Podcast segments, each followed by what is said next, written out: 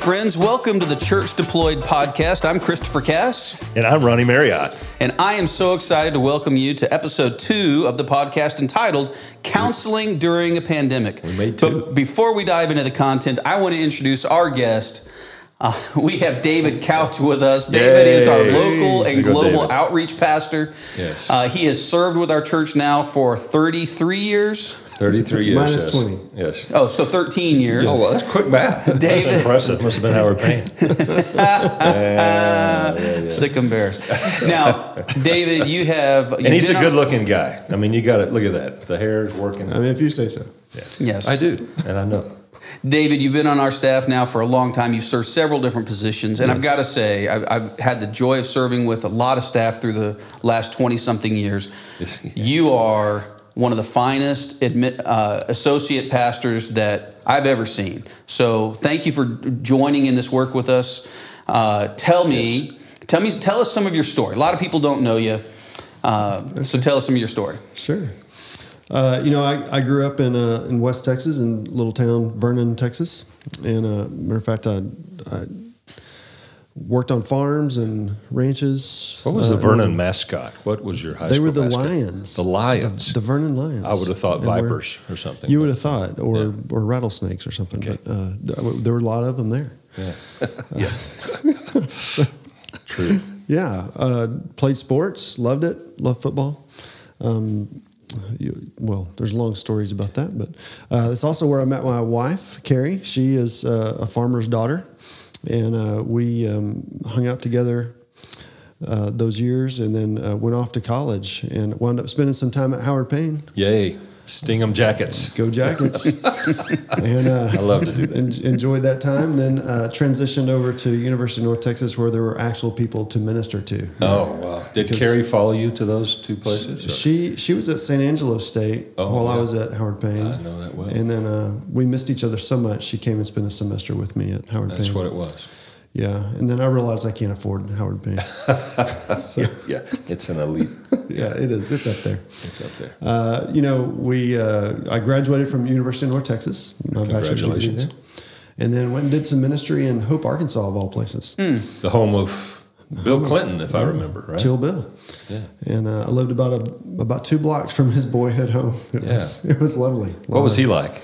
Uh, you know, he was uh, he wasn't there. He was Oh. kind of busy while I was there. Was he he moved to He moved to some big white house somewhere Yeah. uh, during that time. Good answer. I did meet a cousin of his though.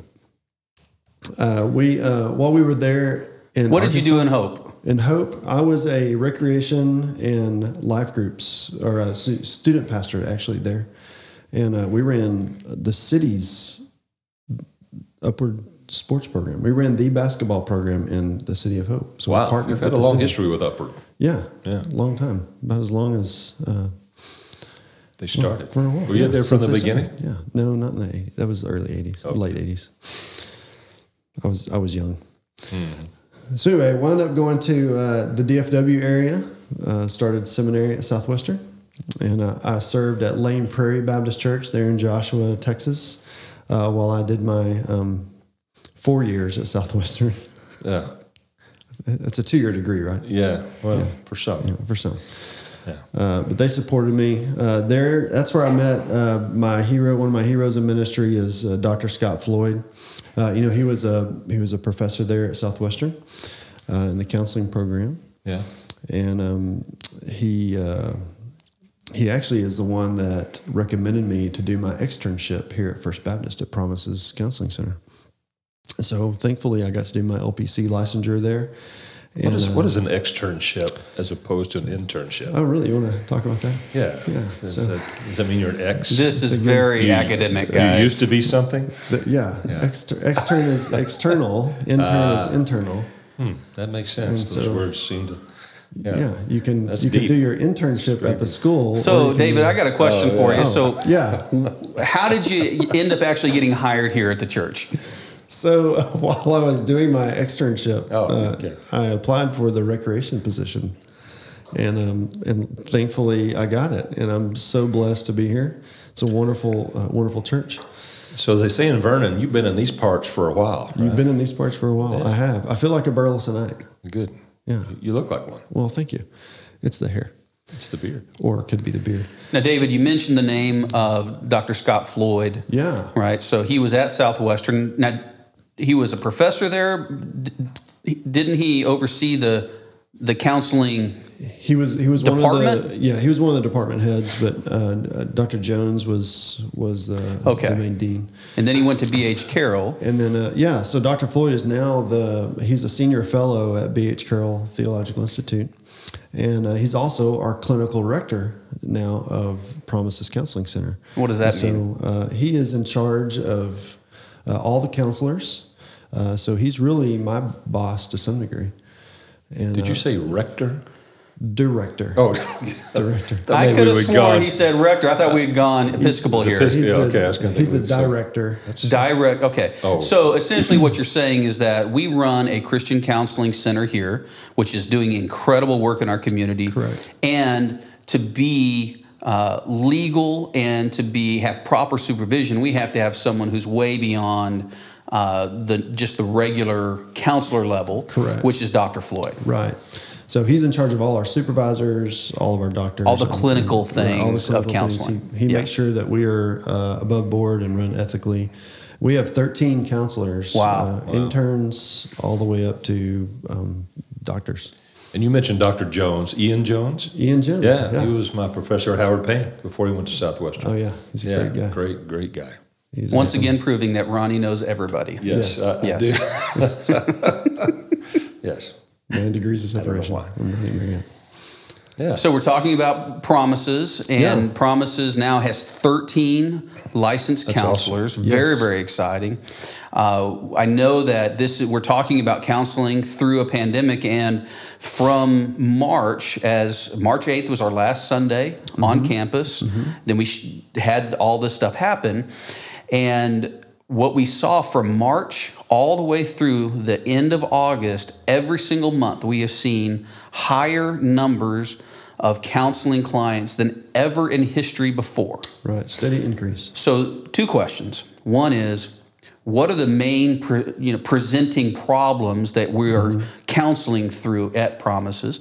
And then the, the second question is, why, why are we growing so much? Why do we have so much? Why is the need so great right now? Right. Um, the you know the first question, the second question I'm going to answer first. Okay. Mainly because uh, we're one of the only counseling centers I know in the DFW area that doesn't advertise. We all of our advertising is done by word of mouth. Word of mouth. Wow. and, and it's not something that we uh, uh, we spend a lot of energy on. It just happens. Uh, we also provide a good service. Uh, it's a it's a discounted rate, and so uh, you can't get the rates that we offer uh, anywhere in the metroplex, and have good quality therapy, if I do say so myself. But the the main presenting problems that that you we're seeing now are the same presenting problems we've always seen. It's just that because of the the pandemic, uh, those heightened. problems are heightened. Yes. Exactly. Why? Uh, because you you have stress. You have so much capacity for stress. We maintain anxiety is good. We maintain a level of anxiety that we're that's manageable. Most of us. However, when you add external stressors, um, that heightens the the actual problems that you've been maintaining, and so people are finding that uh, they have higher levels of anxiety and depression, uh, and this is amongst all ages. I mean, five year olds and up. and, and you deal with all ages We in do promises, We, right? we pretty much. Yeah. You know, our, our Children clinical director determines uh, Yeah. what the youngest age that we Maybe not see. infants. You're not Exactly. counseling We're infants. Not doing a lot We're of not infant for that yet. Okay. Not a lot of that. That's good to clarify. Nor preemies. We don't do any of those either. Ah, good. We uh, we have a lot of relationship struggles. You know, marriage, family, those kinds of things. Past abuse. Those are those are part of that, and then a lot of habitual sin. Uh, so those are those kinds of things are popping up. They're they're revealing themselves. They're manifesting themselves, and so So habitual sin. What what is that? Define that a little more specifically. Uh, so you know things like pornography, things like addictions, uh, things like affairs. Um, those are sins that are being found out, or they're just finally people are saying, "Hey, I've got to deal with this because there, there's all this added stress." Yeah. Wow. So, two questions. Are you prepared to name church members that are in counseling on this podcast? I'll take money for those who are who don't want to be named. Go Remain and, uh, anonymity. Uh, but the second thing, uh, what are some of the signs? Like if I have a, a, loved one that's going through stress or anxiety, what are some things I can notice about that maybe yeah. hey they need a little more help than me just giving them right. cliches? Right. Well, you know, if they're they're not sleeping well, if they're sleeping too much, uh, if they're not engaged, if their uh, their diet has changed, if they they're eating more or eating a lot less, things like that. Yeah.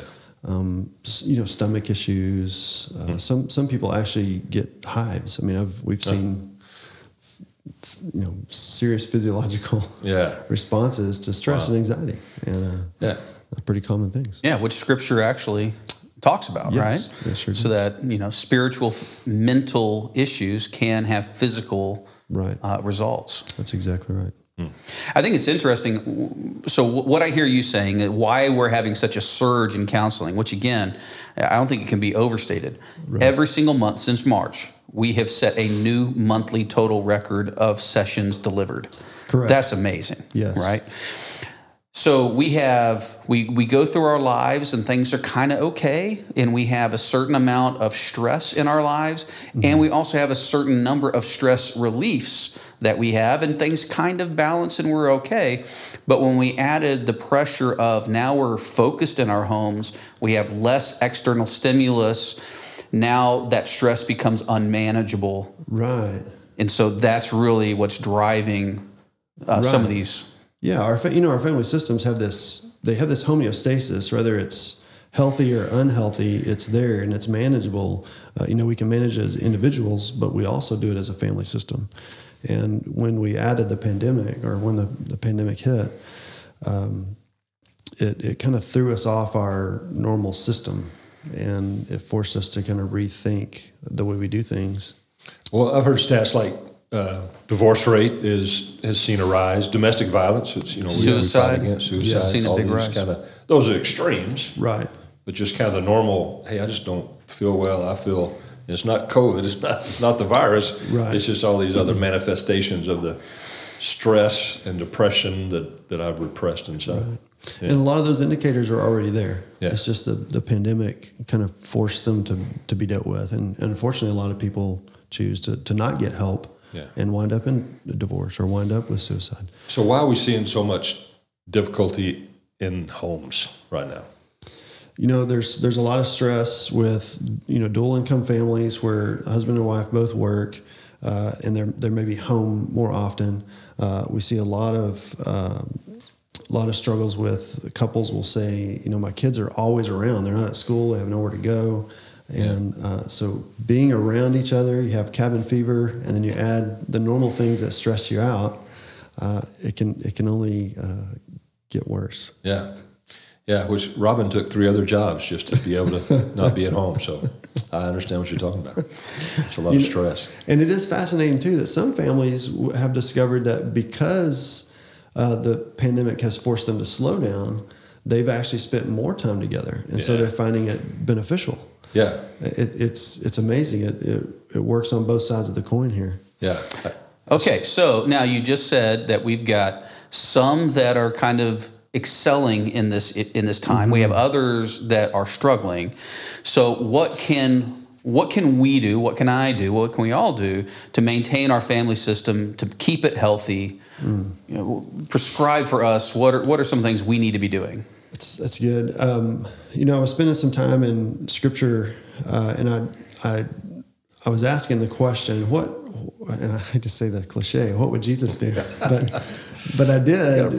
I began to look and say, what did he do when he was anxious? And the only time I can think of that he was the most anxious is when he was in the Garden of Gethsemane preparing for the crucifixion in Matthew 26. Hmm. Uh, and I, I kind of read through that and I, I looked at it and I thought, what are some, what are three things that I feel like we can glean from this. And it was quite fascinating.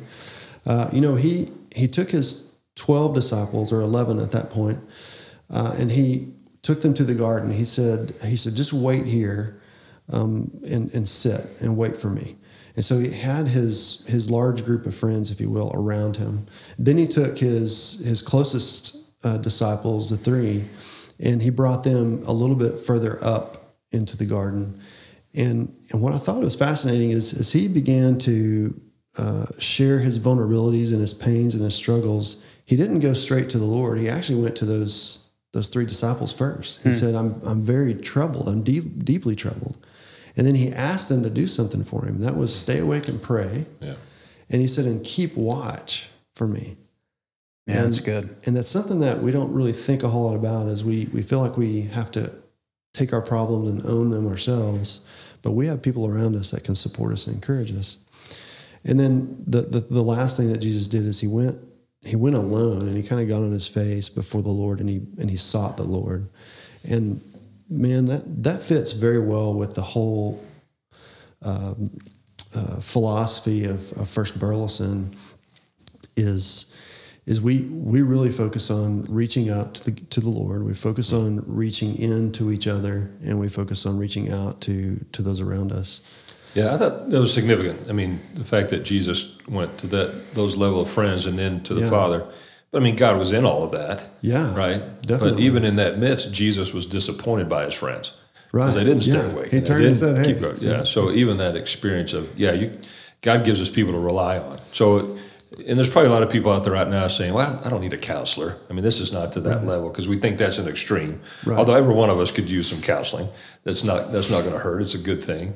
But that we do have those close inner circle of friends that we can just be real and honest and just spill our guts to, and they're not going to judge us or condemn us. Right. But in that, we can find some healing and encouragement as well. Right. That and that has a lot to do with uh, that. That can even go back to because of the pandemic. We're Yeah. we have camaraderies, we have relationships that we don't get to have. Yeah, quite we're as- isolated. Yeah, we're isolated, and so it's important to to really uh, lean in on on someone. Yeah. and uh, and do manage self care. Yeah. I, I think it, it's an inst- as as a father of two teenagers now, right? I think that they're How old are you? old. Yeah. Wow. That's right. Uh, they're one of the the friendship concepts that I'm trying to help my kids understand. Jesus modeled right there, Right. And that is he had friends, Right. and as Ronnie said, the father helped bring those relationships together. He was uh, exposed. He, he shared the depth of who he was with his friends, yet he was still disappointed. And the thing that amazes me is he didn't abandon his friends, even though they Right. abandoned him. So, just this, this whole idea that there is both pain and joy, even among friends, and yet we still have to do these things with other people Right. right? It's, it's almost this. Uh, sometimes back in doing leadership training with pastors, I got into trouble when I would share that God is not enough.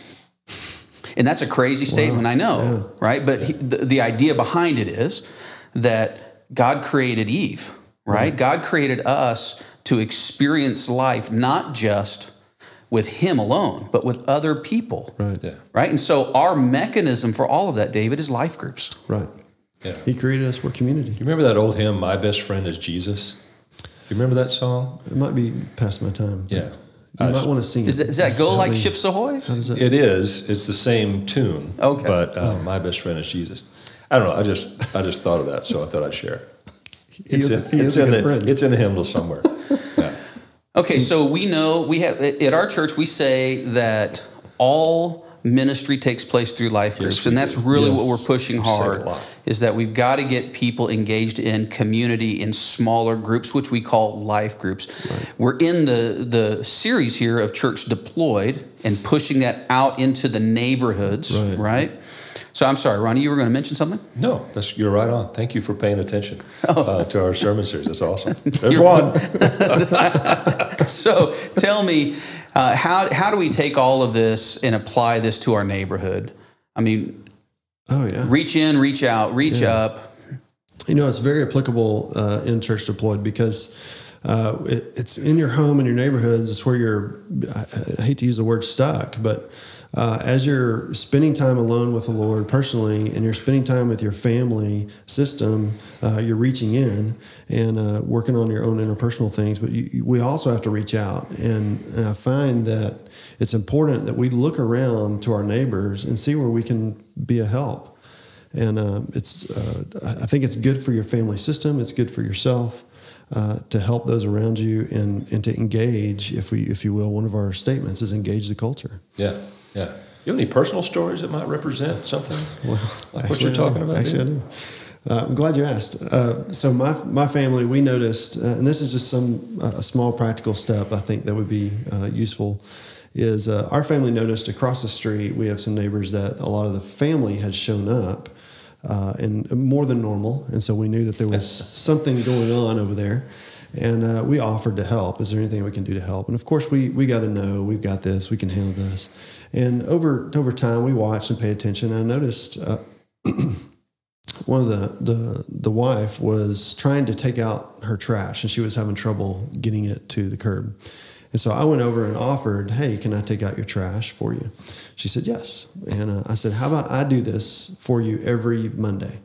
Um, because that's wow. the one day she takes out her trash. And she said great. So we made a deal where i would pick up her trash take it out to the curb and, and every now and then she would stop and talk and so that went on for a few weeks and then as we talked, I found out uh, that her family, who was all there regularly, yeah. had gotten sick and uh, were not able to come and take care of them.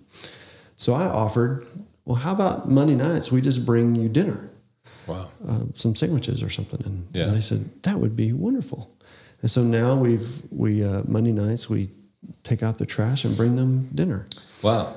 Have you ever found your dinner in their trash when they were taking it out? I've never looked. Okay, well, that's probably best. That's I mean, probably just, a good thing. I'm sure he could cook, but uh, depends yeah. on his cooking. If they're only taking out trash once a week, that could be a lot of trash. Right, that is a lot of trash. I can see why it's so heavy. Yeah, yeah. But that's cool, man. I mean, that's exactly what we're talking about with right.